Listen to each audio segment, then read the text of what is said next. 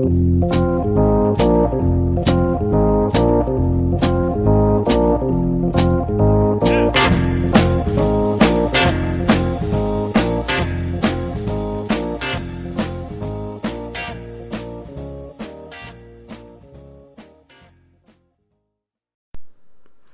och välkomna till eh, Bröla Böla Podcast. Idag så gästas vi av eh, Frida Nilsson. Yes! Välkommen till programmet. Tack snälla! Ja och väl- välkommen eh, till mig själv hem till dig. Precis, vi Ja. sitter i min lägenhet. Ja, visst. Och eh, för en gångs skull har vi ju faktiskt träffats en gång innan i alla fall. Det är inte, vi är inte kompletta främlingar för varandra. Nej, en snabb lunch. Mm. För typ en månad sedan. Ja, en, snabb vinlunch. Precis. Det var, Ja. det, det, var, det, var, eh, det var väldigt trevligt tyckte jag. Så att det var så att det var kul att jag kunde tjata att du skulle vara med här.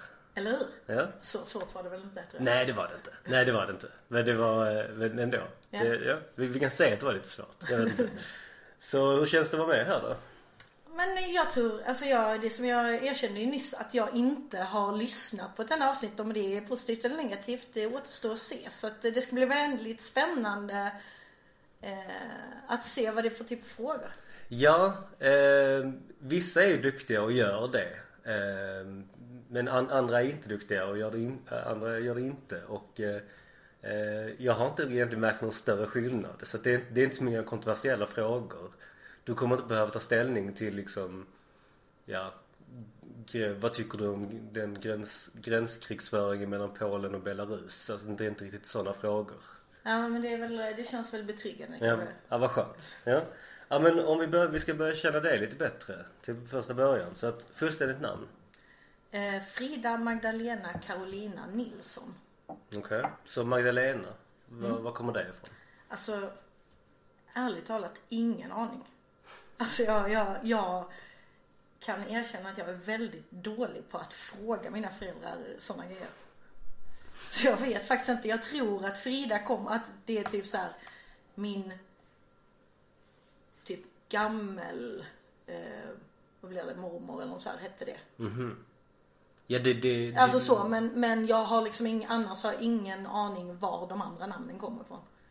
Ja det känns ju som ett Frida känns ju som ett klassiskt svenskt namn Mm. på något sätt. Det låter, låter jätteilla. Men, men det, känns som att säga, ja men det är väl klart din gammelmormor heter Frida liksom. Ja men precis, det, det är någonstans där det kommer ifrån men jag har ingen aning om varken Carolina eller Magdalena. Eh, hur gammal är du? 38. 30 år? Hur känns det att vara 38? Jag vet inte om jag ska vara ärlig. Alltså jag känner ibland som att jag lever exakt samma liv som jag gjorde när jag var 25. Vilket låter väldigt tragiskt. Sen har jag ju hunnit med att göra otroligt mycket liksom under den här resan. Och jag har utvecklats jättemycket som person. Men alltså rent liksom hur min vardag ser ut är ungefär likadan liksom. Så att jag reflekterar inte så jättemycket på min ålder tror jag. Men det är ett bra liv eller? Ja men ja, det tycker jag verkligen. Ja, så... No complaints. Nej, då är, väl då, då är det ju, det låter ju bara gött ska jag tycka liksom. Har haft samma liv i 13 år liksom. Så, här, ja. så eh, var är du född någonstans? Jag är uppväxt i Vejbystrand som ligger i nordvästra Skåne. Mhm, Ute på, eller typ Bjärhalvön. mhm, ja okej. Så hur var det att växa upp på Bjärehalvön? Sjukt idylliskt. Mm. Eh, jag tror det bor runt 3000 personer i Vejbystrand året runt. Eh, och eh, ligger precis vid havet. Så, och sen på sommaren så ökar befolkningsmängden otroligt mycket med mycket sommargäster. Eh, men annars är det väldigt eh, lugnt och skönt och väldigt fin natur skulle jag säga. Alltså rent tonårsmässigt så jag var väl typ så här. Då ville man kanske se mer och bo liksom i en större stad. Eh, och jag, eh, när jag blev, eller skulle börja, vad blev det? Eh, sexan av högstadiet, då eh, brukar man innan, om man var uppväxt i Ulricehamn, börja gå på eh, högstadiet i Ängelholm. Så nu blir det lite större stad i alla fall. Eh, men då hade de byggt kvar, eh, klart högstadieskolan så att jag blev första året som fick gå kvar i Vejbystrand hela tiden. Så att vi, fram, fram till gymnasiet då. Så det var ju lite Ja i, i jämförelse är ju Ängelholm en ren metropol. Ja det är väl typ såhär 45 000 eller vad. Så det är ju en ganska stor skillnad. Ja visst. Eh, så var bor du någonstans?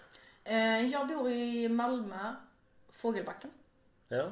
Hur, Fågelbacken, hur är det att bo här? Jag tycker det är supernice. Alltså det är nära till det mesta. Eh, och jag gillar att det är lugnt liksom. Och mycket liksom, jag har nära till eh, Ribban som jag vill bada eller liksom gå promenader och Pildammsparken och jag går var som helst i Malmö liksom. Och sen så tycker eh, så att jag tycker det är nice. Kan sakna liksom någon så här riktigt bra kvarterskrog eller kvartershäng för det blir liksom att man går till Davids hall och liksom eh, det blir närmsta typ. Du har ju bakfickan 200 meter bort visst? Ja fast det känner, alltså jag har inte riktigt, jag har varit där en gång. Jag känner Mm. inte riktigt att det, det var min, mitt ställe. Nej, det, men det finns ju JP's bredvid. Ja där har jag faktiskt aldrig varit. Nej, alltså det, det, det, båda de två skulle jag säga kan passa in bra i en sån kvarterskrogs eh, eh, JP's har väldigt bra så här kvarterskrogsburgare. Det är inte någon kulinarisk upplevelse Nej. men det är liksom Den fyller liksom den... Den checkar i boxen. Ja men jag skulle, det skulle jag ändå säga liksom. Ja. För jag har sett skylten och jag vet att kompisar till med har köpt burgare där men jag har faktiskt eh, inte testat den. Får, det, det kan jag väl säga så här. Jag tror att det skulle vara väldigt svårt att flörta folk till, alltså om man inte bor här i Fågel, Fågelbacken eller med omnejd. Att flörta folk dit bara, nu går vi dit istället. Istället för att jag ska ta mig till Möllan eller Jag känner mig väldigt flyttbar. Alltså så att Ja. jag promenerar runt liksom utan problem. Ja, det, det, om, om merparten av ens vänner bor liksom mm, närmare liksom eh, det. Alltså stan och Möllan och allt vad det innebär. Det är väl klart att man får förflytta sig lite men man kan ju vara lite schysst också. Verkligen. Jag ska försöka lobba för det nästa gång. ja, faktiskt. Så eh, den här frågan ställer jag till alla. V- vad är det du gör för att rättfärdiga din medverkan i podden? Oj. Det är en konfrontativ fråga. Jag, Ja. jag förstår. Men egentligen handlar det ju bara om vad är det du gör till vardags? Eh, till vardags eh, lagar mat. Jag är kock. Var är du kock någonstans? Eh, just nu eh, så jobbar jag eh, för ett eh, en företag som heter S-Group som äger en del restauranger och hotell. Bland annat MJs här i Malmö som jag egentligen var med och öppnade eh, för x antal år sedan eh, och var kökschef på. Men eh, nu jobbar jag med alla restaurangerna och utvecklar maten på alla restaurangerna. Och så jag reser runt ganska mycket. För det är liksom hela, eh, ja det är Norden. Mhm. Så det är liksom Så att det är Så på något sätt är det konceptet då själva i, i, i matlagningen eller ka- så här eh, Restaurangen som sådan har en tanke, det finns en tanke från första början men sen så utformar du eh, menyn då. Förstår jag det rätt då? Eller Ja men precis, jag bollar menyn för där finns ju en kök, kökschef på respektive restaurang. Så jag bollar menyn eh, med dem så att vi liksom med målsättning att vi ska höja kvalitet och liksom hålla oss inom det konceptet som är satt för den restaurangen. Och också liksom få med hållbarhetsbiten biten, för den brinner jag väldigt mycket för och det är också ett ben i min liksom eh, i min tjänst samt typ eh, eh, rekrytering och liksom ledarskap i kök för att liksom pusha det lite framåt i tiden för att det är ju ganska Många jobbar ju ganska förlegat i kök med tydliga hierarkier och ja, Penalism? ja. Ja. Vi var lite inne på det när vi käkade lunch ju. Ja, Då pratade vi lite ja bransch, faktiskt. eller? Ja. Nej alltså och, och då, då blir jag nyfiken på just med, med just det här hållbarhet och så. Alltså är du, är du liksom berest i själva Är det så att du måste sätta dig in i den lokala faunan så att säga också i, om du reser runt i Norden. Jag menar det finns ju helt andra förutsättningar här nere i Skåne med närodlat än vad det kanske finns, nu vet inte jag, men säg Trondheim bara som exempel. Alltså långt Precis. Nordnorge på något sätt. Nu råkar jag ha bott i Trondheim. Är det så? ja, ja, ja okej. Ja. Men, eh, eh, så det var sjukt kul att du just sa Trondheim. Eh, men jag förstår precis vad du säger. Alltså det, allting är olika. Så vilket innebär att det, det blir ju att jag får Skåne har man ju eh, bra koll på i och med att man har jobbat mycket här. Sen har jag jobbat i Göteborg och jag har jobbat i Stockholm. Och lite så, här, så att jag har en, en ganska hög grundkunskap. Men eh, behöver ju självklart sätta mig in i de olika eh, liksom områdena mer. Så, så vad är utmaningen då? Alltså om, kan, du, kan, kan du ta ett exempel på det? Alltså jag skulle väl säga så här om man inte tittar just på råvarufrågan alltså så här, och liksom den lokala faunan eller eh, så skulle jag säga att den största problem eller svårigheten med hållbarhet nu som jag brottas väldigt mycket med eh, det är ju att eh, den lättaste grejen att för att öka liksom eller säkra eh, vårt klimat liksom snabbt det är ju att minska kött, alltså konsumtionen. Men 70% av våra gäster väljer ju kött som varmrätt. Och hur kan vi liksom eh, vara med och liksom ändra det beteendet utan att vi liksom tummar på kvalitet och gästupplevelse för gästen ska vara lika nöjd. Men hur kan vi hjälpa gästen att kanske tycka det är eh, härligt att välja en vegetarisk varmrätt istället. Och då är det, så det, då håller jag bland annat i liksom så här, eh, vegetariska matlagningskurser för våra kockar för att alla ska bli säkra på att laga bättre vegetarisk mat. Och också att vi ska försöka hitta grejer som vad är det anledningen till varför man väljer en kötträtt liksom? Är det bearnaisen som gör att vi väljer liksom köttet med bearnaisen eller är det köttbiten i sig? Vad händer då om vi tar bearnaisen till broccoli till exempel. Får vi fler som kanske möjligheten att eh, fler väljer broccoli med bearnaise då? Alltså det, som ett exempel. Man ska väl göra, man ska väl göra liksom på något sätt vegetariskt mer sexigt. Eller hur? Ja men, ja, men lite så. Eh, så det, det, jobbet, det tycker jag är kanske en sak som jag funderar väldigt mycket på och försöker prioritera. Ja men spännande. Mm. Ja. ja men vi, vi kommer nog in på det lite mer sen, senare. Ehm, men om vi pratar lite mer om dig. Mm. Så vilka är de sämsta egenskaperna du fått från dina föräldrar? Oj. Vill man ens erkänna det? Eh, Jag bara, det, vill, vill man inte så säger man inte någonting. Eh, men jag skulle säga så här att eh, från min pappa, jag och min pappa är ganska lika, så har jag fått eh, en del egenskaper som är, kanske inte är toppen liksom.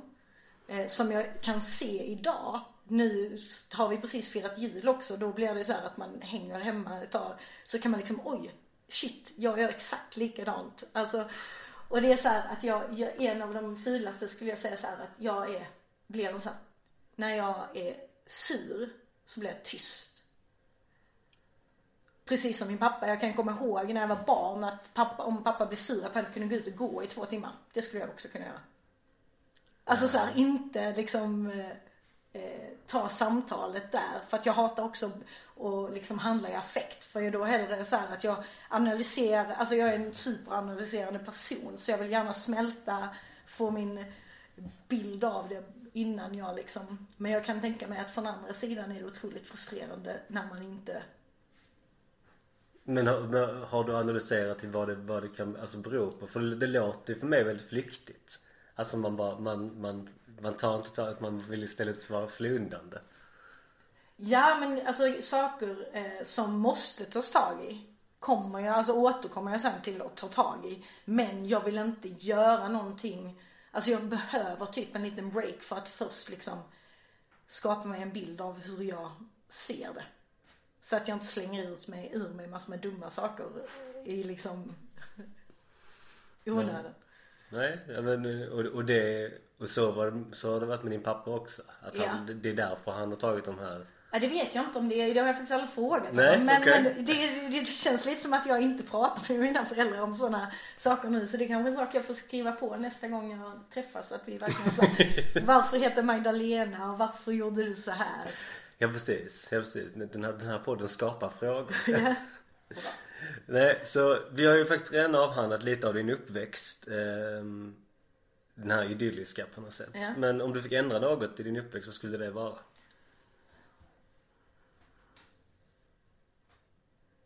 Oj. Jag vet faktiskt inte om jag hade ändrat någonting. Inte så här liksom, det finns ingenting som bara faller mig naturligt att svara. Nej, och det var skönt. Tycker jag. Ja men eh, Nej, jag tror inte jag har någonting så här på rak Så när, när var du arg senast? Så jag, det är sällan jag blir superarg, eh, så här utåtagerande. Det händer väldigt sällan. Eh, Men jag kan ju, jag blir nog oftare frustrerad än vad jag blir arg. Eh, För att jag har en egenskap att ehm, ehm, kanske lägga stora, alltså så- att eh, ha samma förväntningar på mina medmänniskor som jag har på mig själv. Och jag har ganska höga förväntningar på mig själv. Och eh, då kommer besvikelse och frustration om inte det levereras. Och det var nog senast förra veckan tror jag. Att du förväntar dig, alltså om, om, om jag förstår dig rätt, Mm. eh, att du lägger en viss, eh, vissa krav på dig själv och du ska prestera på en viss nivå. Och du anser då att om du har gett andra förutsättningar att kunna göra det så förväntar du dig minsta, liksom, det minsta möjliga på något sätt i det, Ja. i, i motkrav. Ja. Så annars kan du bli jäkligt irriterad. Ja. Eller frustrerad snarare. Ja, frustrerad. Men, men, men och det, är- det är inte en superbra egenskap. Det- beror väl på hur du hanterar det visserligen. Det är så här, Ja. att om du, om du straffar någon fysiskt, det är inte det kanske, det kanske inte är så himla... äh, Nej, det, det har ju aldrig hänt skulle jag nej, säga. nej. Det, ja, det, det, det finns, man har väl sina egenheter också Ja. liksom. Det, det finns säkert någonting i, i den här att du ställer höga krav på dig själv, att du ställer krav på dig själv som har på något sätt lett dig till där du är idag. Och den, det, det finns en uppsida i det. Mm. Ja men så är det nog. Jag personligen är ju oerhört envis. Mm. På, på ett, alltså så här, som jag, om jag brinner för någonting så ska, så så här, då, då ska, då ska det vara så. Alltså så här, om jag så ska, jag måste hitta någon, någon yttre fiende. Om jag måste, ja men nu ska jag, nu ska jag visa för Frida. Om jag skulle jobba för dig och du, ha- och du hade sagt ja men du gör inte detta.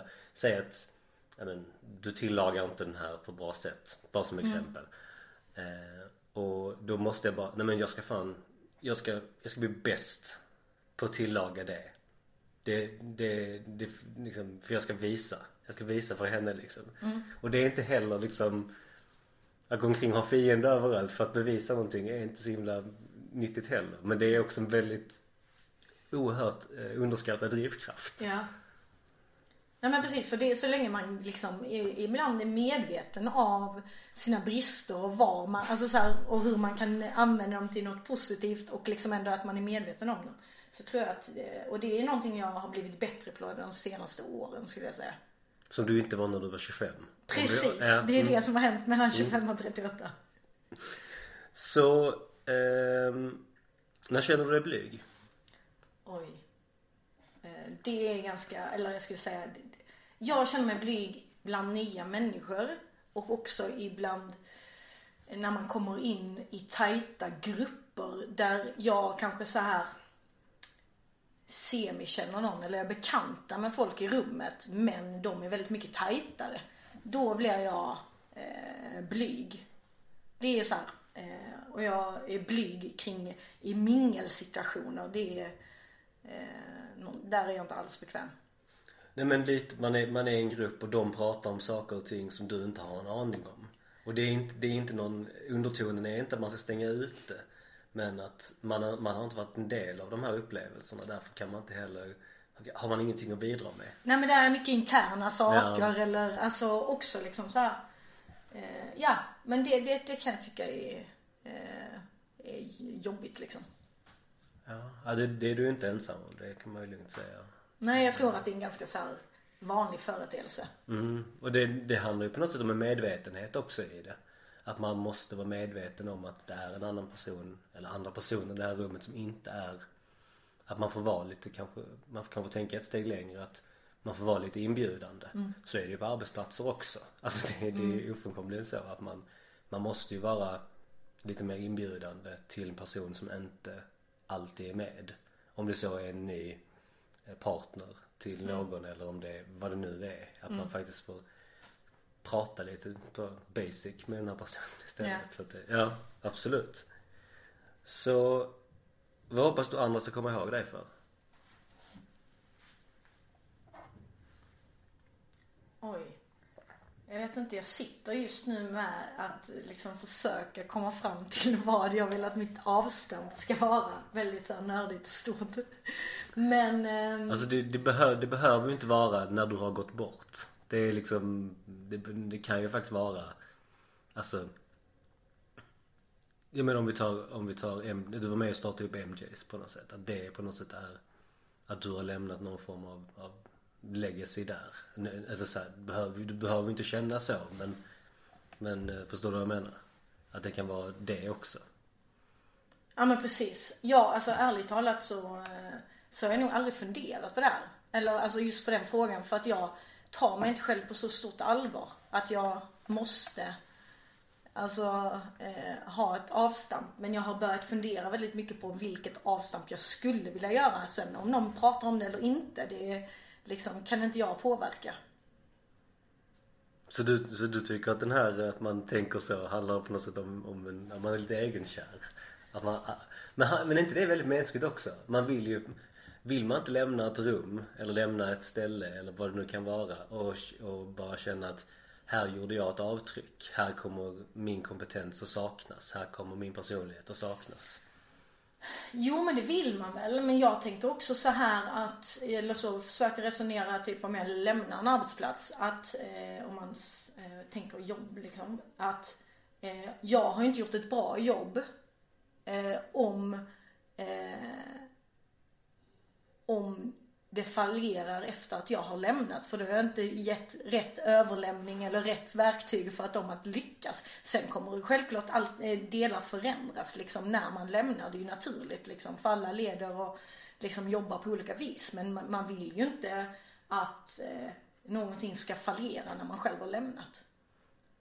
Nej, men om det inte gör det då har du ju gjort ett, då har du ju gjort, lämnat ett bra Ja, jo men jag, alltså så här, jag tänker nog inte på det för jag tänker så här att jag har inte gjort mitt jobb om det inte är så. Så därför ser inte jag det som att jag har eh, liksom gjort ett avtryck eller avstamp. För jag ser att det ingår ju i min arbetsuppgift när jag tar ett, ett jobb eller ett projekt så är det ju liksom, jag har ju misslyckats som jag inte har gjort det. Det är liksom, det är bara godkänt, det är inte MVG liksom.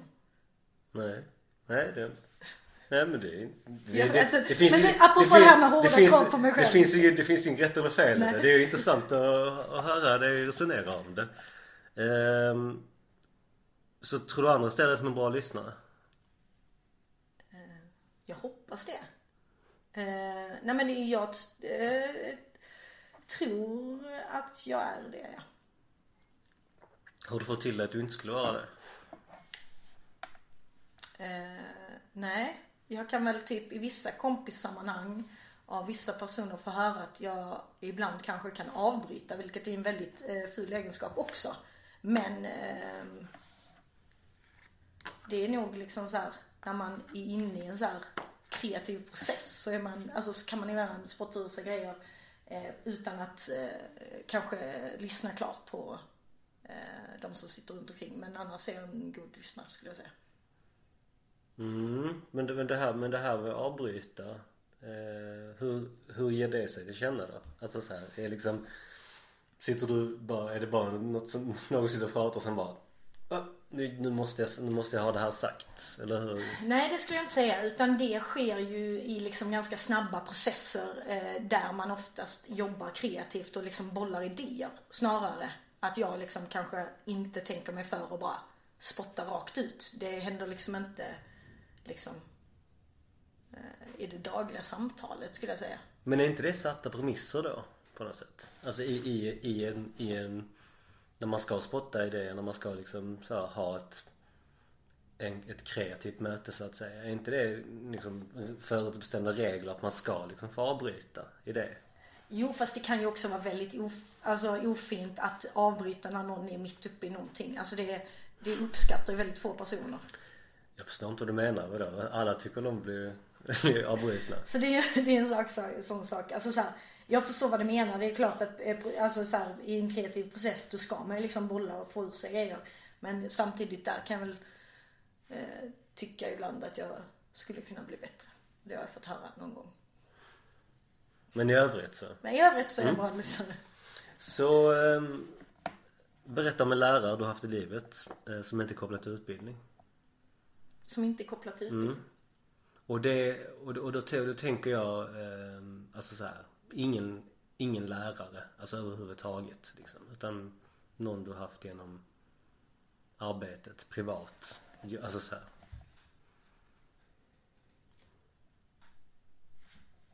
Alltså den första jag kommer att tänka på, jag tror det, det finns mer än en liksom. Men den första jag kommer att tänka på som jag har just nu faktiskt.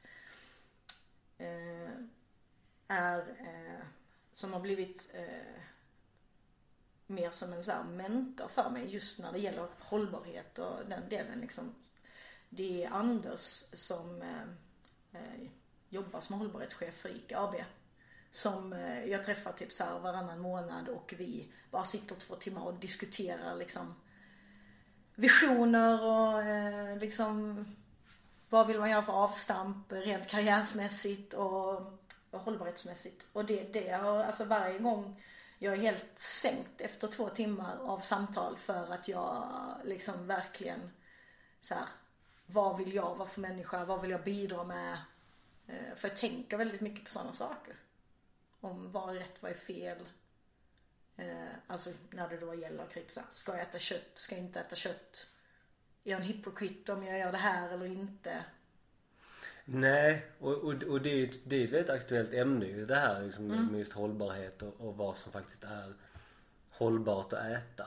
Mm. Sen är det ju lättare och svårare eh, att göra de valen. Jag menar, jag såg någon, det var någon eh, reklamblad från Coop som blev viralt nu. De hade så här massa erbjudande typ och så var det liksom du vet eh, jättebilligt kött från Brasilien. Jättebillig liksom, jättebillig avokado från Mexiko. Jättebillig liksom, alltså det, det var väldigt billig mat som var liksom det här, det här vet jag inte är bra. Det här mm. vet jag inte är bra. Det här, nej det här kan inte heller vara så himla bra. Alltså det var liksom, de, det var, och så var det någon som bara hur hur jobbar ni på Coop med hållbarhetsfrågor liksom? Att det var, att det blev så eh, det blev så tydligt för dem på något sätt som, som tänker, alltså för dem som har lite koll. Mm. Men för den, en, den vanliga enskilda personen ser man ju bara, åh oh, det är billigt, billigt oxkött liksom. För mm. 159 kronor kilot liksom. Jo, det det är svårt. Det är det som är så, det är det som är så, det är så himla märkligt med just hållbarhetsfrågor. Eller just när man pratar om att det gått ner till individen. När det inte borde vara individen som borde ta ställningen till det. Det borde ju vara större processer än så. 100 procent. Men jag försöker liksom så här, dels eh, eller han skapar liksom massor med liksom tankar och funderingar i mig som jag tror är nyttiga utifrån liksom var jag vill landa som person liksom. Eh, och det har jag Alltså så här, vi har väl så här, träffats kanske fyra gånger liksom men det har gett mig jättemycket. Så att han skulle jag säga. Ja, så att eh, nästa fråga är vad har du svårast att acceptera hos dig själv? Men det tänker att vi har, om du, jag tänker vi har avhandlat det eller vad tänker mm. du? Ja men jag tror nästan ja, det Jag tror faktiskt det. Så vad har du störst risk att bli beroende av? Vad sa du? Vad har du störst risk att bli beroende av? Oj.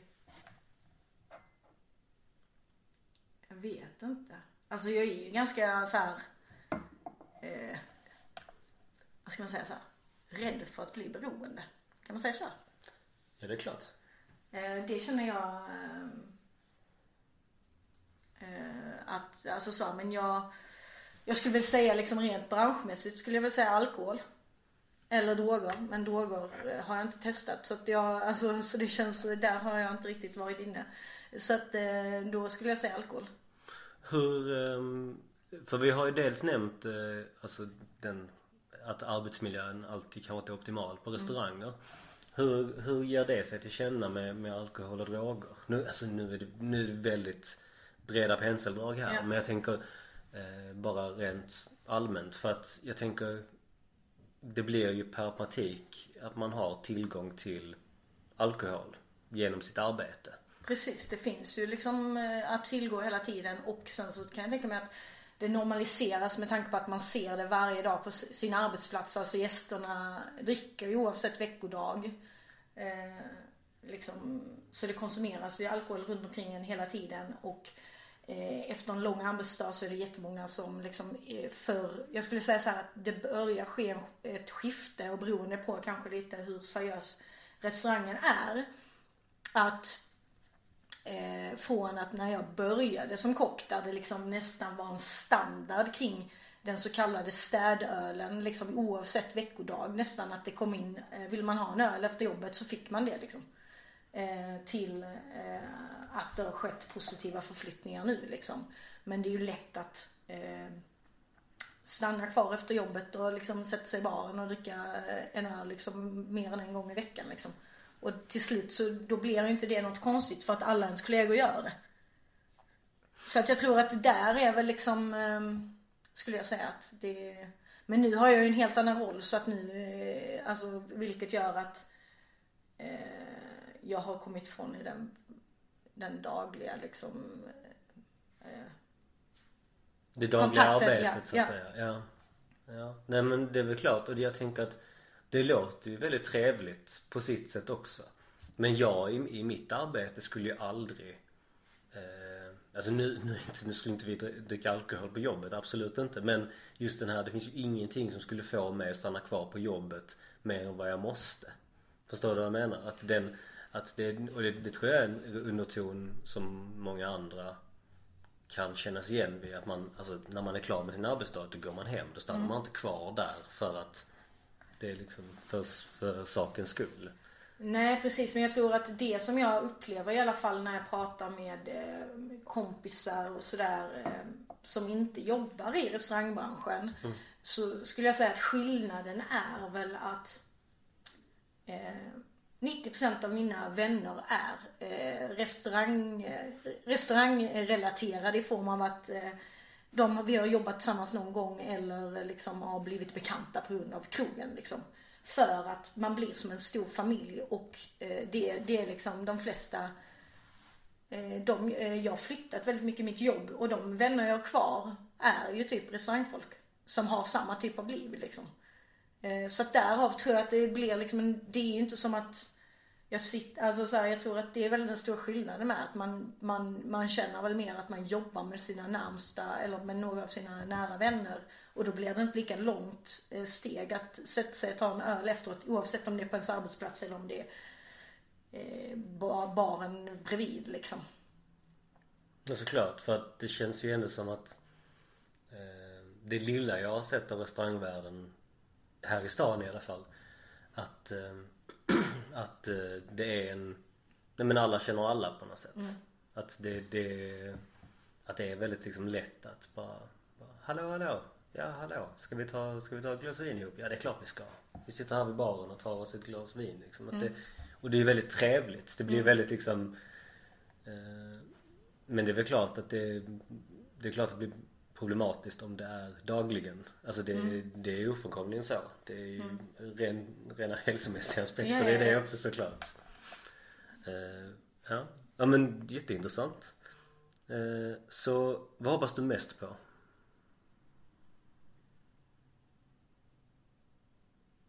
I livet liksom. Eller bara, Alltså frågan är ställd till dig. Så att det, hur du tolkar den är helt upp till dig. De här, de här frågorna, jag har ändrat vissa av dem och så men de är ju tagna ur en Cosmopolitan. okej, mm. Som först frågor man kan ställa till på första dejten. okej, mm. Så att det, det så att jag har gjort om vissa och lagt till vissa och så men de frågorna ska ju vara, de är ju av natur öppna för det ska vara Ja Ja men vi skapar intressanta svar. Man ska få tänka lite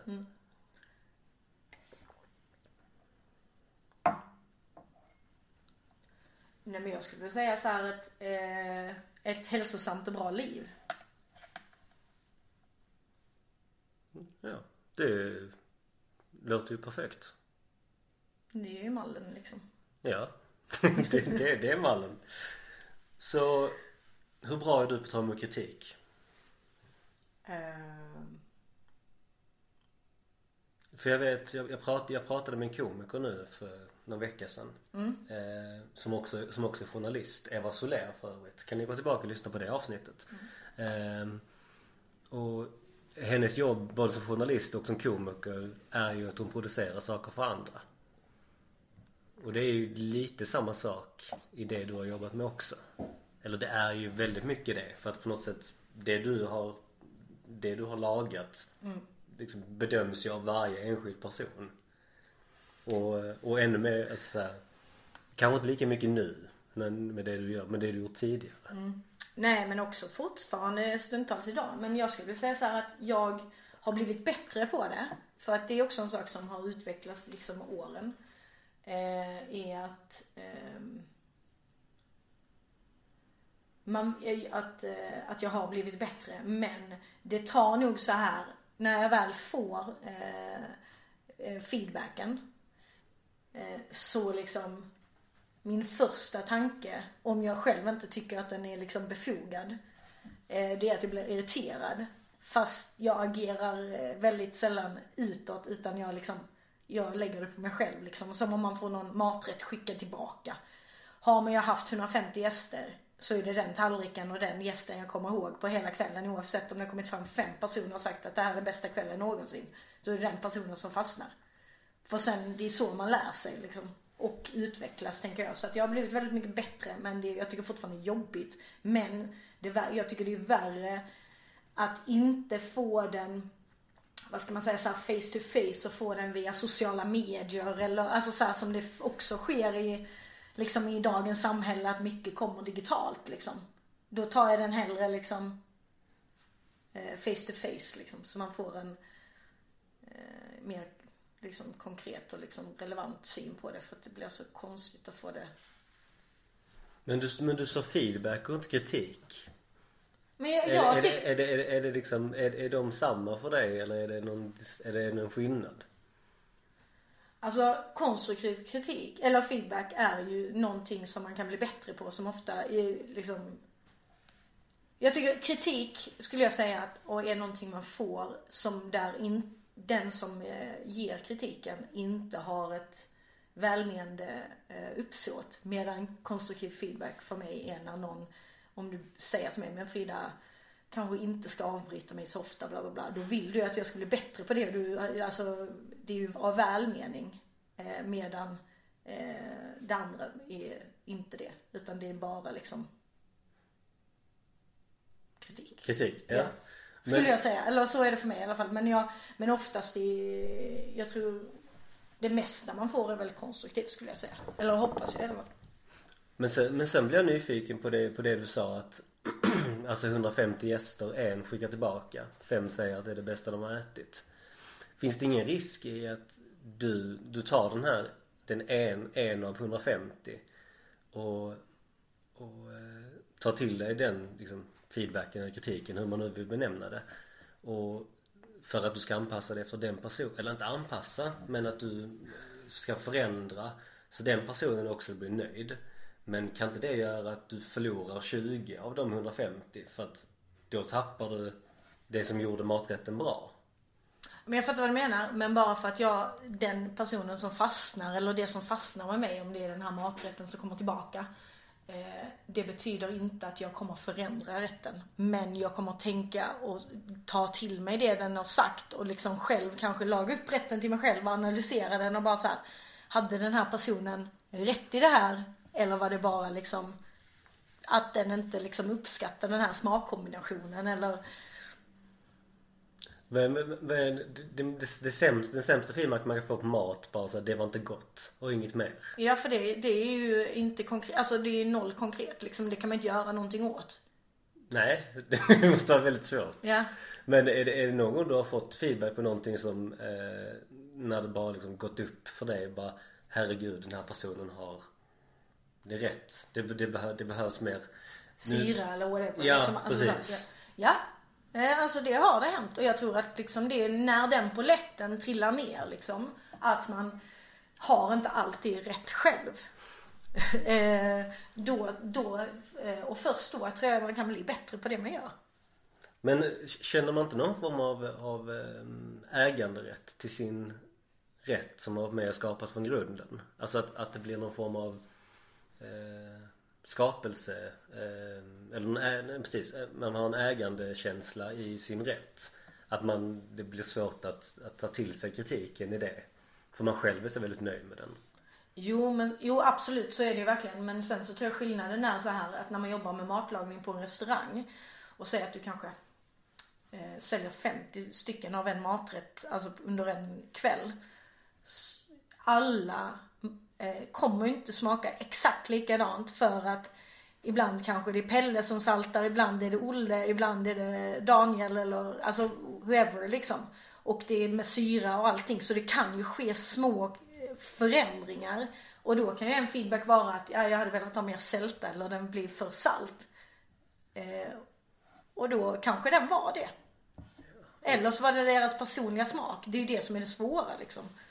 Och det är ju på något sätt det roliga med mat också att, att det blir en det är, Varje person gör ju olika. Alltså en, en, om någon har jättestora fingrar blir ju en pinch salt mycket större än någon som har jättesmå jättesmå fingrar liksom. Ja, så är det verkligen. det, och det kan göra så mycket skillnad. Mm. Men nu ska jag inte sitta och prata här som att jag kan matlagning. Det kan jag inte. Nej men det, det är ju sant liksom. Ja. Men, så att liksom, ja, men det är som, alltså det är ju liksom så här en matsked eh, olivolja i en sallad kan ju liksom vara en väldigt stor skillnad för eh, var och en liksom. Även om, för man tar ju inte fram ett sånt där klassiskt plastmått. Alltså när man står och jobbar service liksom och häller upp där bara en matsked sa vi att det skulle vara. Det händer ju inte utan man slår på liksom. Man går på känsla. Ja. Ja och kvaliteten på olivoljan också. Liksom. Ja. Det, ja, absolut. Så nu är den allvarliga delen över. Nu går vi in på den lite mer oseriösa. Och det börjar med min favoritfråga. Så sjöjungfrur, föder de levande barn eller lägger de ägg? Ägg. Varför det? Jag vet inte, jag bara tänkte på att eh, de lever i vatten. Jo, men det är också så här, det finns däggdjur i vattnet också. Ja, jag vet, men jag... Det var min första tanke. Jag har liksom ingen så här under... Eh... Hur, var, var kommer ägget ifrån? Var, var kommer det ut någonstans då?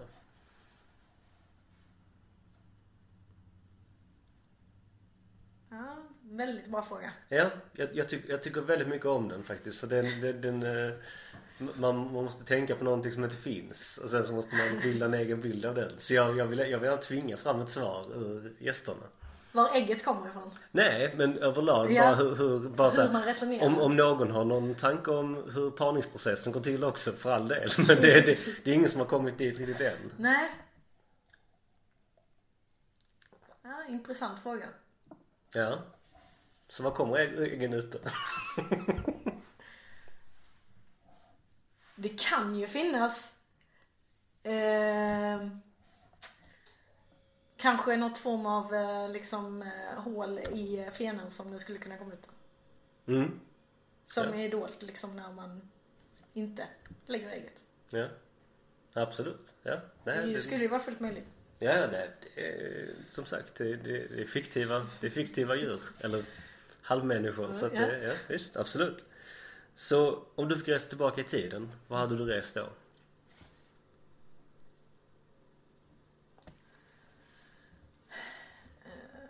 Oj.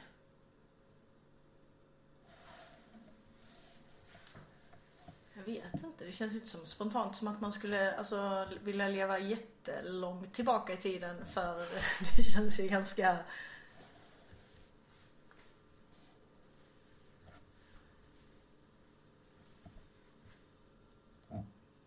Jag vet faktiskt inte. Jag har faktiskt aldrig funderat på det. Nej, men om spontant. Du får bara säga någonting spontant.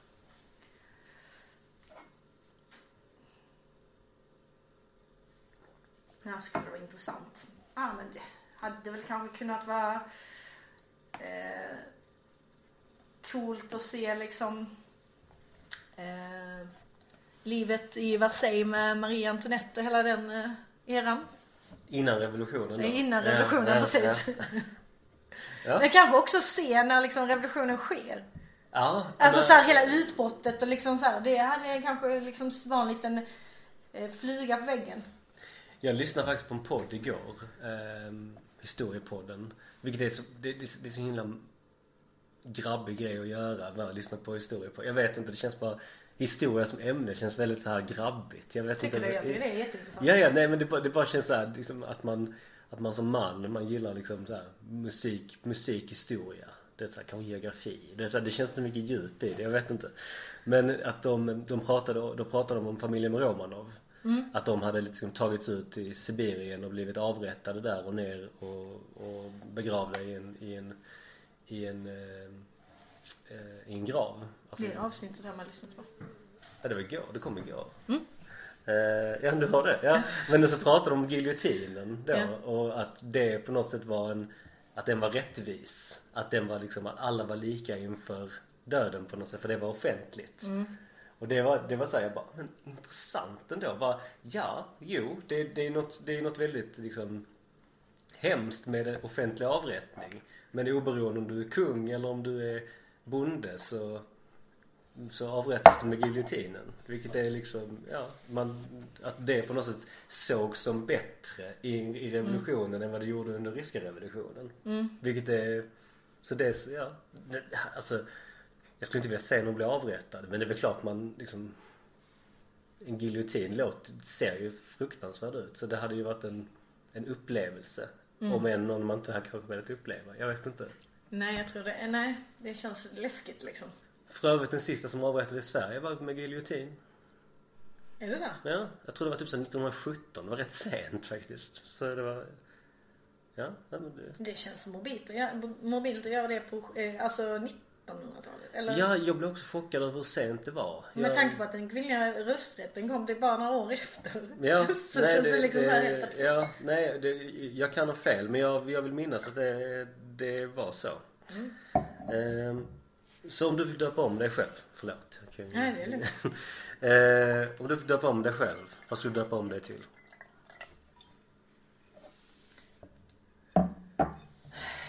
Jag har faktiskt aldrig haft en tanke om att göra det. Så jag tänker nog inte döpa om mig. Nej, nej, det är helt okej. Alltså jag, jag hade velat heta något lite coolare. Kalle låter så, jag vet inte, barnsligt ibland. Eh, men Men heter du Kalle eller heter jag Karl? heter ju Kalle. Det är det som är, så att det är ju en, eh, men jag vet inte, något, något, något coolare, jag vet inte. Jag har alltid gillat Florian. jag vet inte, det är, ja. Jag vet inte. Det, det ska tydligen vara Tysklands svar på Kevin. Så jag vet inte. Det, vi får väl, ja. Så vad är det konstigaste en gäst har gjort i ditt hem? I mitt hem? Ehm. Alltså det är ju inte, i och för sig inte i mitt hem men i mina föräldrars hem när jag hade fest där. Eh, så jag hade kräftskiva. Eh, då, när jag vaknade på morgonen, eller lunchtid kanske det var. Eh, då var liksom kontorsmöbler ute på gatan. Det var konstigt. Ja, det var konstigt. Fick du någonsin svar på varför? Nej. Nej. Nej, okej. Ja. Så att den är liksom så här. Någon gång kanske folk eh, erkänner. Ja, men det- Eller liksom Ja, och det var liksom, jag förstår två kontorsstolar på hjul fattar jag att antagligen någon form av race. Men det var liksom andra delar också. Skrivbord och... Eller skrivbordet var inte med men det var Nej. någon sån här hoots och lite så här. Jaha, så... Ja. Så det var ju så här att det var ju svårt att köra på den, alltså det var ju en eh, Alltså jag, jag, jag, kan- ändå uppskatta den här historien. Du vet så att folk som Det var någon gång som eh, vi var på fest hemma hos en, eh, en födelsedagsfest hos en kompis. Så knackade det på dörren och folk kommer in och så någon som har med sig en sån här eh, jättestor eh, fartkon. Alltså mm. vet, sån här som är sån orange liksom. Or- orange gigantisk. Ja. Bara så här, hade de tagit den från gatan och sen stod, sen stod den där i hallen hela festen. Bara där, jävla fartkon liksom. Det, det, Ja nu när du säger det så har det också kommit in en sån här GB glass. det, eh, det är en klassiker. Ja. Det har också kommit in på någon efterfest någon gång. Ja, det var precis. Det var, ja, exakt. Det, det är sån, någon som har vaknat upp bredvid GB-glassgubben och sånt där. Det, det är jätteroligt. Så vad är det konstigt att sett hemma hos någon annan? Och det behöver inte vara relaterat till fest. Det är bara mer liksom så här inredningsdetalj. Vad, vad det nu kan vara. Bara någonting som du har, ja det är väl lite märkligt. Liksom. Eh, oj. Alltså den... Uh, inget såhär så här på rak arm. Ja, Det som slog mig först, men det är ju inte hemma hos någon utan det var så här att jag, när jag bodde i Trondheim så eh, var vi på ett, en bar. Ett ölhak och så var det typ så här inbyggt så det var, så nästan lite ut som ett bibliotek. Uh, antikvariatet heter det liksom baren. Så massor med böcker och så satt jag med en kompis och så bara så här, jag bara två, jag bara så sa jag så här, ge mig 30 sekunder så kommer jag minst hitta, detta var mina fördomar då, eh, precis nyinflyttad i Norge. Eh, ge mig 30 sekunder så kommer jag hitta någon bok eh, som eh, typ eh, kan liksom kopplas till Hitler. Så det, eller alltså så här, eh, för att det är lite smårasistiskt i Norge. Så jag bara, mm. Eh, det tog mig 30 sekunder, eller 10 sekunder så bara, jag bara behövde vända på huvudet så bara såg jag Mein Kampf. det, det är lite märkligt. Vilket jag tycker är liksom så här märkligt att ha den i, en, i ett sånt forum. Ja, nej alltså ja, jag tänkte först du skulle säga att du så här, "Ja, men ge mig tre sekunder ska hitta någonting av, av uh, Jon Espe. Liksom, att det var Nej, nej Ja, utan det vi var- drog det lite nej, längre ja. för då hade vi bott i Norge ett tag och så bara så här ändå känt lite så undertoner av vissa grejer och jag bara så här att eh, så då, det Men är liksom, jag har faktiskt aldrig varit i Norge. Är normen lite rasister? Nej men det ska alltså nu, nu, nu tror jag det är lite långt eh, men liksom eh, eh, Men då, alltså det finns ju liksom eh, ganska mycket förutfattande om eh, arbetslivsinvandringen liksom. Sen- Alltså som svensk där också är du inte superpopulär liksom. När det gäller liksom, rent i vissa branscher liksom. För annars tänker man att danskarna är de som är lite, Ja, ja, ja. ja. Vi behöver inte prata mer om till. Så vilken del av en barnfilm är ett djupt sår i dig? Alltså jag skulle ju säga att jag kan ju knappt titta på Lejonkungen när, när Mustafa dör. Det, Det är så här spolas fortfarande idag nästan. Det, det var ju en, det var ju en gäst, jag tror det var eh, Amanda Romare som berättade det att eh, hon hade en kompis, eller hon, hennes lillebror eller vad det var som eh, som hade trott att Simba var Mufasa. Alltså så, så att så att när, när, Sim, när, när Simba då blev vuxen så är det fortsatt Mufasa. Han har inte fattat att Mufasa han dör. dör. Nej exakt. Bara så, men, men vad hände med lejonungen då? Bara, nej det, det, det är skitsamma. Det var liksom Och sen så blev det, sen blev det dramatiskt liksom. Ja. Koppla inte scenen när man Nej. ser där att han går från liten till stor Nej, nej, nej. Han var, han var inte så gammal där och då ska man kunna säga. Men, mm. Så, ehm, jag har frågat hur, hur är du med musik? Är det något intresse du har? Eh, jag ska inte säga att jag är nörd men jag lyssnar på ganska, eh, väldigt mycket musik. Skulle du kunna namnge om du har liksom tre favoritalbum eller favoritlåtar? Alltså ett av mina favoritalbum är Rumors med Fleetwood Mac. Vad är det som gör Rumors som är liksom Det är ett väldigt bra album, absolut. Men är det något speciellt som gör att Jag vet Att inte, jag kan liksom lyssna på det alltid. Alltså det är så här. Eh, det skulle vara ett av de album som jag skulle kunna spela oavsett sinnesstämning kan jag spela det. Har du den på LP? Ja. Ja, jag tänkte det för annars så såg jag att Seagull Vinyl på Nobelvägen hade det inne nu. Det är en perfekt ställe ni som, eh, om ni letar efter LP. Skivväset är också bra men det är alltid utplockat. Seagull Vinyl har lite mer eh, eh, konservativa öppettider och eh, lite dyrare. Men där kan du hitta riktiga, riktiga guldkorn. Det, så det är ett tips.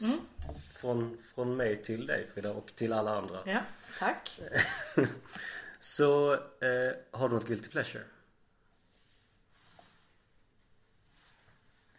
Alltså så här. Jag tänker också så här ibland, är man för gammal nu för att liksom ha guilty pleasure? Eller ska man bara liksom se det som pleasure? Kan jag Eh. ibland liksom, jag kan säga när det gäller så här matrelaterade grejer, sådana som, ja men på pappret kanske som kock är tabu. Kan jag säga, okej men jag tycker ju om det liksom och jag hymlar ju inte med det. Men vad, skulle, men vad kan det vara? Jag älskar pågens gifflar. Mm. Mm. Alltså så- Men är det verkligen så att det är inte, för- det är mer Det är ju, alltså. Jag ska ju gilla typ en, typ, eh, vilket jag också gör liksom. Men jag ska ju typ bara gå till eh, eh, Ruts eller Mat och chokladstudion eller, alltså så här och köpa mina grejer typ. Ja, jo för all del. För där liksom vet jag att råvarorna är bra. Alltså så här. eh, Medans liksom det är ju mjölmix och massor med e-ämnen som finns i de här pågensgrejerna liksom. Fast det, det är ju lokalt. det, det, på, på en bra dag kan man väl känna lukten hit liksom. Ja, nej absolut. Är- Falafel för mig är en guilty pleasure. Jag älskar falafel. Men jag, om jag ska fundera på det. Så jag bara, hur kan en falafel i Malmö kosta 30 till 40 kronor? För om jag bara räknar vad råvarorna kostar. Eh, då, eh, och sen så ska man betala el, sociala avgifter, hyra, la la la. Eh, då eh, finns det inte så mycket pengar kvar. Så då kan jag fundera på, eh, ibland har jag funderat varför PK Malmö inte har tagit upp den. Nej, det är för PK Malmö äter falafel. Ja. Det, men, men också så här, jag, jag har på något sätt det, det här med det, det är så här, jag, jag undviker de här indiska restaurangerna och försöker ändå så här vara up to date med vilka som har problematiska arbetsförhållanden och sånt. Men det är jättesvårt för mig som privatperson om inte det framgår tydligt att, att ta någon form av ställning i det. Ehm, Nej men och det, alltså jag, jag Men- jag, men jag- men- alltså men så här, jag kan bara räkna på det, alltså lite bakifrån. Alltså så här, alltså från vad det kostar till liksom marginalerna och så bara funderar man så här, okej känns det rimligt liksom? Jag kan göra det när jag är på Ica, när du, som du pratade innan av så här klipp liksom. Ja men en eh, kyckling som först kostar 40 kronor kilot. Ja om vi vet vad ett ägg kostar. Och sen så tar en kyckling så här många dagar att växa upp.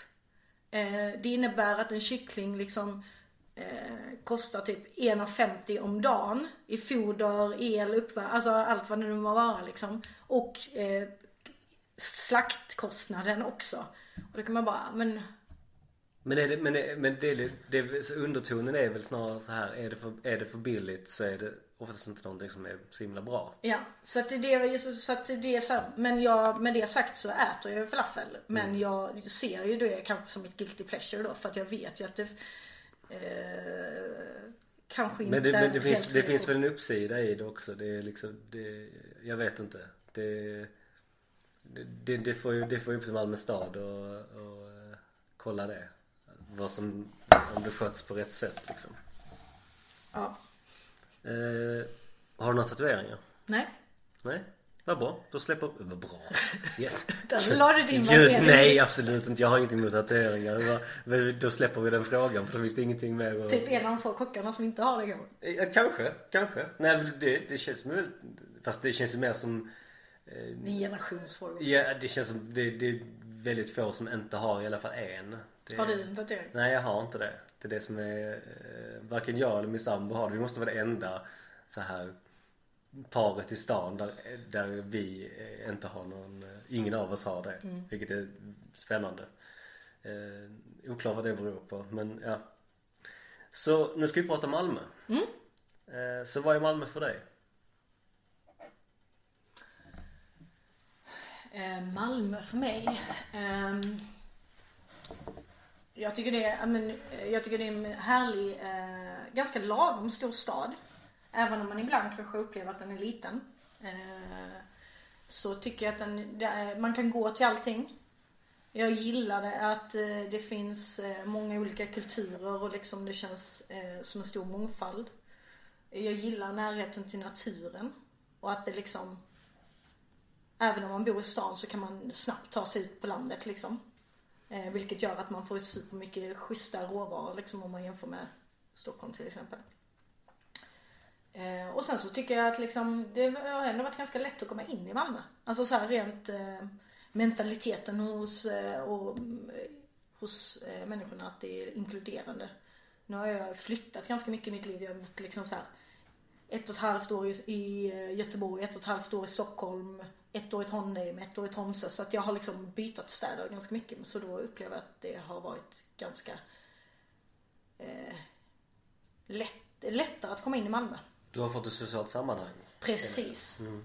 Eh, och detta är liksom det enda stället i, i, mitt liv där jag egentligen har bytat bostad i samma, och bo, bytat, nej bytat jobb i samma stad. Annars har jag per automatik liksom, eh, när jag har lämnat ett arbete, bytat stad. Eh, så att eh, Malmö har liksom växt så pass mycket på mig så att det var liksom naturligt för mig att ta en, en ny anställning och stanna kvar i stan. Eh, det är väl Malmö för mig skulle jag säga. Men vad spännande. Att det liksom För det, det låter ju lite som en kärlekshistoria I det Alltså när, när, när du säger att det var liksom, ja men det, det, det är den enda som har fått, det är det enda som har fått mig stanna kvar. Mm. Vad, är det, kan du hålla med om den undertonen eller är det bara min romantiska bild av det? Eh, alltså jag har ju nog aldrig tänkt på det på det sättet men liksom eh, Jag märker ju att jag blivit en Malmö ambassadör liksom i form av att eh, Jag pratar väldigt väl om Malmö till mina Alltså kompisar runt om liksom. Som inte bor i stan. För att när jag växte upp eh, och det är ju liksom så här hockeyrelaterat. Jag är uppväxt i Vejbystrand ju. Och då är det i närheten till Ängelholm. Och då är det Rögle. Och Rögle, Malmö är ju liksom så här, eh, eh, inte kompisar hockeymässigt. Nej. Så att man har alltid liksom, jag, för mig har det aldrig varit naturligt att åka till Malmö. När jag tog studenten så var det så här, det fanns inte på kartan att jag skulle eh, flytta till Malmö. Det var liksom alltid Göteborg. Så att Göteborg jag flyttade så här direkt efter studenten. Men sen så eh, började kompisar till mig plugga i Lund och sen så när de hade pluggat klart så flyttade de till Malmö och då började jag liksom komma ner och hälsa på lite mer frekvent och då liksom när jag skulle flytta, eller fick erbjudandet att, eh, om ett jobb i Malmö. Då bodde jag i Trom, Tromsö. Då var det liksom inte så här, ah, men jag kör. För då hade det växt lite på mig. Hur länge har du bott här nu? Eh, sen januari 2015. Så vad tycker du representerar Malmö? Och det har vi ju lite pratat om men kan du utveckla det? Eh, representera. Alltså för mig så liksom, nu är det väldigt så här branschrelaterat. Men jag, för mig är liksom Malmö kanske Sveriges intressantaste restaurangstad. Eh, och det tycker jag präglar eh, eh, Malmö väldigt mycket. Att det finns liksom många typer av restauranger med olika stilar. Men också eh, att man har en mer human prissättning som leder till att man får en mer aktiv restaurangpublik. Att det är mycket liv och rörelse och det händer väldigt mycket för att vara eh, jag tycker att där är ju, tycker jag Göteborg personligen är ganska tråkigt liksom. Det är ju liksom dubbelt så stort som Malmö-ish. Men eh, liksom känns som att det finns färre intressanta restauranger och att det inte riktigt händer lika mycket kulturellt heller. Det är kanske min eh, uppfattning men Eh, så ser jag det i alla fall. Och det är så här, eh, krogkompisar i Stockholm eh, åker ju hellre till Malmö än vad de åker till Göteborg. Och jag, jag, jag som lekman, vad är det, är det är det en del av Malmö stads förtjänst?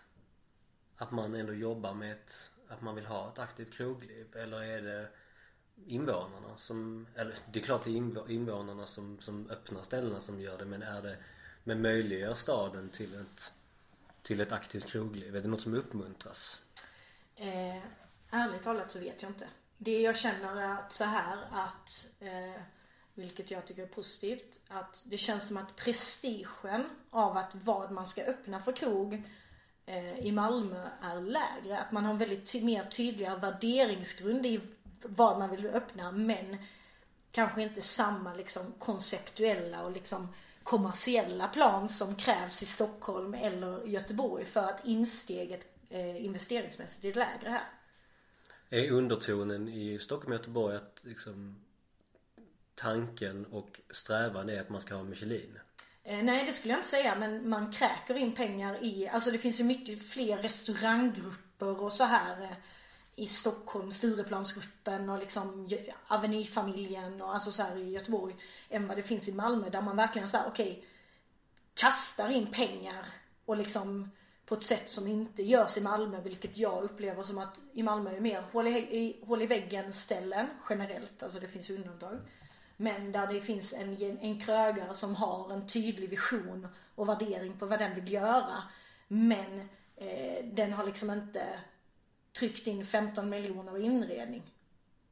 Så det är ärligare och mer, alltså så här, eh, tycker jag i Malmö än vad det är Sen finns det undantag i Göteborg och Stockholm också. Alltså där du kan hitta liksom hål i väggen ställe där, som är skitnice liksom. Men jag tycker att eh, man har ett annat fokus. Men bara spontant soja på Värnhem exempelvis. Det, är familjeägt. Här, den, den alltså, bästa barn i stan. Helt, alltså så här, det, allting är, alltså det är bara, att det bara går på något sätt. På ett av Malmös liksom mest liksom, ja, st- största torg. Inte för det är så himla sexigt men det, det är nej, ändå nej, jag liksom, fattar. ja. Men, Nej, så att om en vän till dig besöker Malmö för första gången. Personen har inte varit här någon gång. Vad gör du med den personen då? Eh, beror lite på liksom vad den personen är intresserad av och vilken årstid det är. Ja, men, det, men utgå från att det är, utgå från att det är soligt och 15 grader och... Eh, Typ vår liksom. Ja men, det, det blir väl lättast då. Det är väl då det, det är som mest nice liksom. Och eh, ja, nej men alltså så här, vad, vad, liksom, hur, hur visar du upp stan från sin bästa sida liksom? Eh, ja men jag, jag skulle säga så här att eh, hade promenerat väldigt mycket för att liksom eh, eh, ta del av olika eh, områden men även parker. Eh, kanske tagit en kaffe i, på Slottscaféet i eh, och sen men även liksom jag älskar att gå på Moderna Museet eller konsthandeln så någon, något form av museibesök hade det blivit. Och sen hade jag självklart liksom eh, eh, haft ett visst fokus eh, kring eh, Möllan för att det liksom sticker ut eh, och liksom kännetecknar Malmö väldigt väl liksom. Butikerna och, och liksom torget och sådär runt Möllan. Och sen liksom egentligen checkat av en del restauranger. Alltså så här, jag gillar att gå på flera olika restauranger på en dag liksom att man äter kanske en rätt på varje och så bara eh, går man runt istället för att äta en hel middag på en ställe. Den berömda mellanrättssafarin. Precis. Så om du var turist i Malmö. Vad, vad tycker du saknas?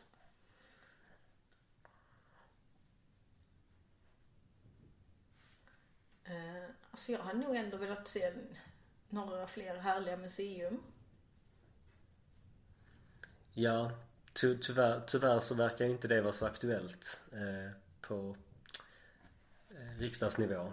Att det ska, det, det, det, det verkar vara att eh, all form av, all form av finkultur, museum, eller statliga museum ska hållas upp i Stockholm. Verkar det som. Ja men precis för det är det jag, alltså det är ju en sån sak när man kommer till en st- större stad där man alltid bara så här, då vill man checka av lite museum. Jag tycker det är jävligt nice. Eh, Det hade jag, eller saknar jag. Sen eh, hade jag väl, alltså så här, nu är det också att jag är bortskämd med att man är uppväxt vid havet. Så hade jag ju velat ha någon form av upprustning av ribban så att den känns nice. För den känns väldigt snuskig tycker jag. Får man säga det när man blir man Ja, men- jo, Jag tycker så här, det är ju inte, alltså ja, det är lyxigt att ha så nära till eh, men att ligga, det går inte att ligga på stranden. Alltså det är ju som att by, eh, eh, liksom ligga på den sämsta stranden i Palma med massor med plastpåsar och skräp och alltså det är ganska sunkigt så att det går ju bara att bada typ på bryggorna. Det är långgrunt. Det, det, det, det, det, det är inte, det är ingen naturlig strand. Nej. Så att det är det väl klart. Alltså, Ja men sen är ju stranden i sig också men, de, men de, har ju, de, har ju, de har ju börjat från fel håll. Alltså de borde ju börja liksom ute, ute till havs. Eller i alla fall vid stränderna. Och sen jobba sig inåt. Men nu ska de göra, nu har de gjort det här liksom, alltså strandpromenaden är ju helt okej. Ja. Liksom så med lite, alltså lite happenings och Lite också. happenings, bara så här, och det är ju jättetrevligt. Men det är ju havet som lockar och då Ja. är liksom, ja jag fattar precis vad du menar. Absolut. Ehm, så att det skulle jag också vilja se. Ehm, sen kan jag inte komma på något annat. Nej, ja, men det är helt okej. Eller det, det finns säkert mer om jag... Ja, ja. Nej men det du, du kan återkomma med det. så om du fritt fan vill ta någon från en annan stad och placera i Malmö, vad skulle det vara? En sak. Eller liksom Det, en, det, ett kan, hus. det, det, kan, det kan vara alltid, jag säger alltid Alexanderplatz i Berlin. Det är ditt svar. Det är mitt svar. För jag hade velat ha Alexanderplatz i Berlin. För det är så, ja det är så fult. Men det är så nice. Och jag, ja, jag, jag, jag, jag älskar det jävla TV- TV-tornet och det här liksom ja, ja den här liksom öst, östarkitekturen runt omkring där. Eh, det gör någonting med mig. Men det kan också vara för att jag älskar Berlin. Det är absolut. Jag har faktiskt bara varit en gång i Berlin. Fantastisk matstad faktiskt. Ja men alltså då, då var det ju fokus mat och dryck liksom. Eh, Men det var riktigt pissigt väder. Men så det var tråkigt när jag var där. Men annars så, Men det ska det vara också. Det var såhär supergrått. Ja, ja men det ska, det, det är fantastiskt. Men var på riktigt schyssta ställen. Ehm, men jag, jag hade väl ändå liksom um, Vad hade jag velat ha? Ehm,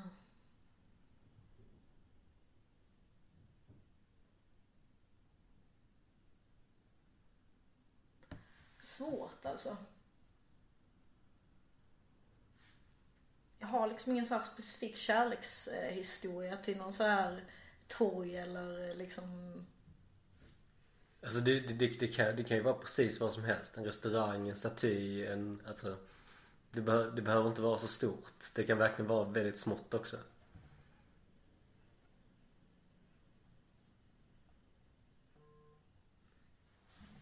Ehm. Ja men då hade jag nog eh, velat ha eh, en bättre stand. Så att jag hade kunnat tänka mig typ så här. Eh, för det känner jag liksom att det kryper i kroppen mig på sommaren. Liksom att jag alltså, tycker Malmö är fin som stad. Eh, men jag vantrivs för att jag, det finns liksom så här, jag skulle aldrig för mig att lägga mig i en park och typ så här sola och chilla liksom. Utan eh, då är det bara stranden som gäller. För det är typ, alltså så här, man är uppväxt vid att bada varje dag typ när man var kid. Och där känner jag att jag, det, jag drar mig för att gå till Möllan, eller till Ribban liksom. Så att jag skulle nog bytt ut eh, stranden och liksom satt dit, eh, Det riktiga Copacabana. precis. Ja, absolut. Eller typ så här eh, Falsterbos strandkvalitet med intressanta restauranger så du får typ, eller så, här, så att du får liksom nästan Barcelona strandpromenad när det gäller restauranger och sånt så du kan gå upp och sätta dig och dricka lite härlig rosé och, och käka en paella eller något sånt så man får riktigt sån vacay mode. Absolut. Så det är inte bara glass eller korv med bröd typ. Absolut. Nej men jag, jag håller med dig. Det är en, eh, Det är märkligt att ingen har eh, De försökte ju men att man har någon form av liksom öl eller rosé eller sånt Ja. på ribban. Men jag tror blev det någonting av det? Det här, var det KB som Det var KB som körde Mm. det va? Eh, jag vet inte. Jag kan, jag, Nej det, det säger väl någonting att vi vet inte om, Nej. om det har hänt eller inte. Så ehm, om, du, om du bortser från restauranger, Mm. har du något favoritställe i stan?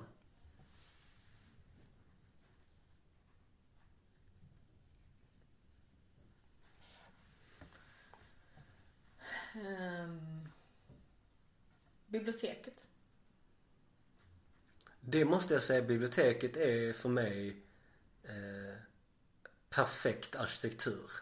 De har verkligen så lyckats fånga, alltså behållit det gamla som var alldeles för litet och sen byggt det moderna bredvid och det Ja. funkar väldigt väl ihop. Ja men, det tycker jag med. Man, man blir så lugn och härlig när man är där tycker jag. Jag skulle önska att det fanns fler platser att plugga på. Eh, för att det, är- det är väldigt mycket luft i, det, i den, den glaskupolen. Ja, ja. Men det är väldigt, har får man en plats är den perfekt. Eh, ja. Sp- Spenderade många timmar där när jag studerade. Så favoritrestaurang. Vilken är det? Och nu eh, antar jag att vi pratar Malmö. Ehm, Ja, jo faktiskt. ehm, just nu så skulle jag nog säga Aster. Mm. Eh, för där, jag tycker de har allting som lockar mig liksom. Svingod mat. Eh, bra vin. Bra cocktail. Eh, eh, schysst interiör. Och bra personal.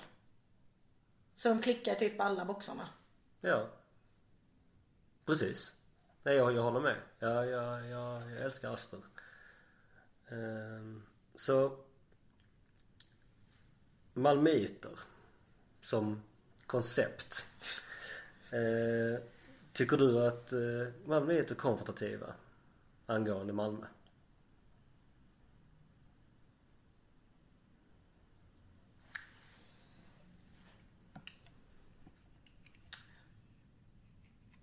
Ja och nej skulle jag säga. Jag på grund av?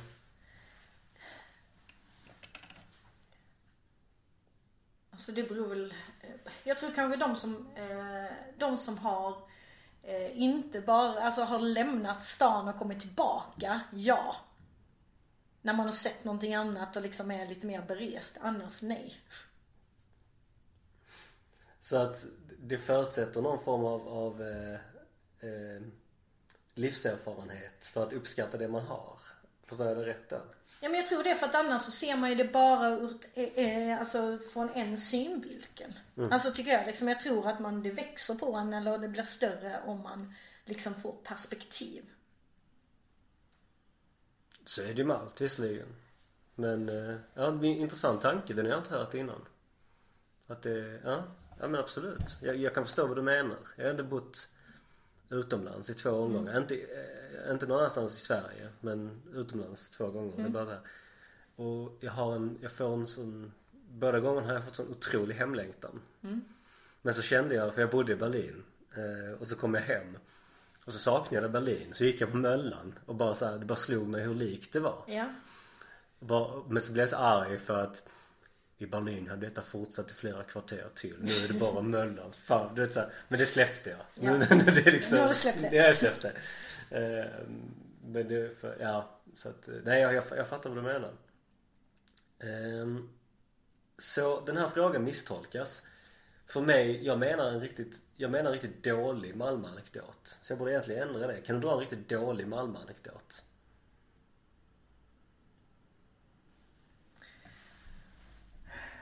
Eh, alltså jag har, alltså så här, jag vet inte om jag har någon sådär liksom som dyker upp.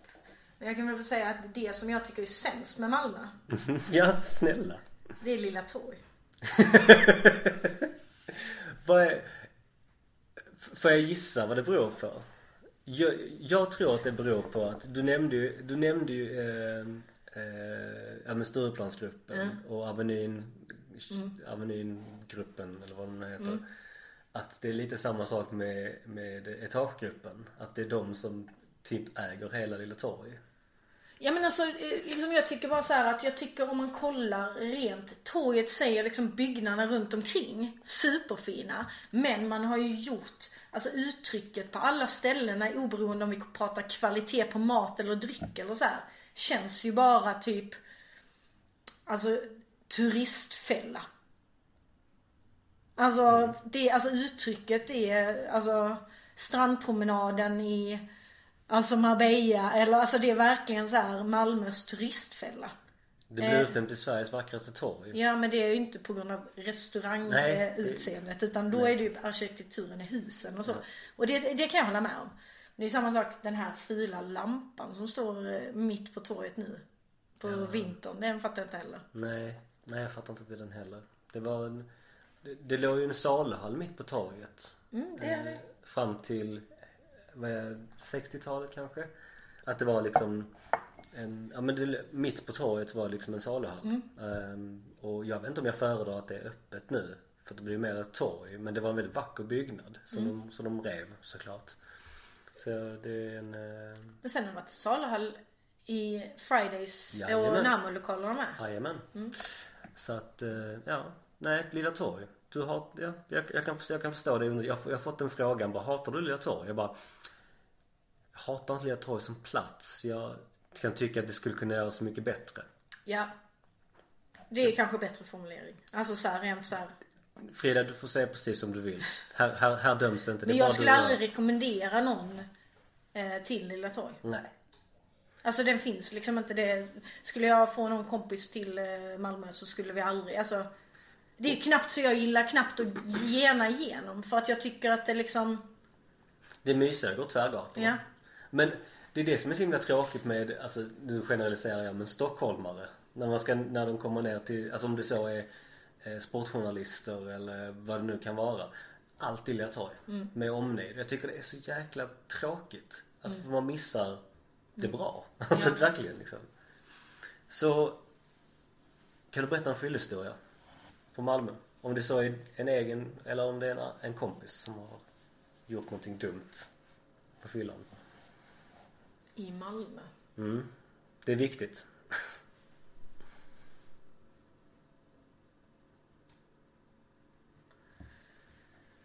Ehm, måste jag tänka här.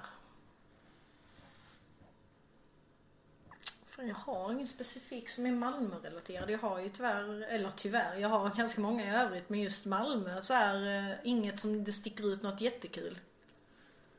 Nej. Det, men, berätt, men berätta en kul fyllehistoria. Om det är något du vill delge. Eh, jag vet inte om jag har så många som är så här eh, eh, gjorda för detta forumet. Det står, det, podden är explicit. Så att det, det, det, är en, det är en viktig distinktion. Så att det är så att folk svär ibland som, som sjömän och sånt liksom. Men om det, så att känn inte så att det här forum, men du behöver berätta om du inte vill. Nej men jag, jag känner kanske att jag inte delger denna. Nej, absolut. Det, det, det, får- ni, om, ni ser, om ni ser Frida någonstans så får ni fråga om Ja. det. Så ska, Då, då lovar jag berätta. Så sista fråga. Vad händer framåt? För dig? Vad händer framåt? Ehm, Den här kommer släppas, om jag räknat ut rätt, i slutet av februari, början av mars. eh, Okej. För det jag tänkte säga är att min närmsta som är liksom relaterad lokalt hit är ju att vi öppnar upp Lillys på MJs. Som öppnar i slutet på januari. Eh, som jag kommer hjälpa till med. Eh, men ehm, Alltså mitt största projekt i år generellt sett är ju ett eh, nytt hotell som ska öppna i, i Göteborg med sex restauranger som jag ansvarar för de olika koncepten. Och det öppnar i november så att det jobbar jag ju väldigt aktivt med. Det låter väldigt övermäktigt. Det är det, men också väldigt kul. Sex restauranger på ett hotell. Ja. Jag tycker det är mycket. Vad är det, vad är det Malmö Live har? Tre? Mm. Fyra? Tre? Ja. Det, det, och det är ju så här, det är ju minst två för mycket på ett hotell. Ja, eh, men... eh, Nej, du, du behöver inte svara på det. Ja men det kan man ju tycka. Men jag tror att eh, det här kommer ju bli ett, lite annorlunda än vad Malmö Live. Mm. Ja men absolut. Så Lillis. Mm. Så Lillis är det lokala liksom som är det när, mest i närtid som jag pysslar med. Ja. Så dit kan ni gå när ni hör detta, tycker Mm. jag. Ja verkligen. Ja. Och Frida, tack för att du ställde upp. Tack själv för att jag fick komma. Ja. Och eh, vi hörs eh, när vi hörs. Hej!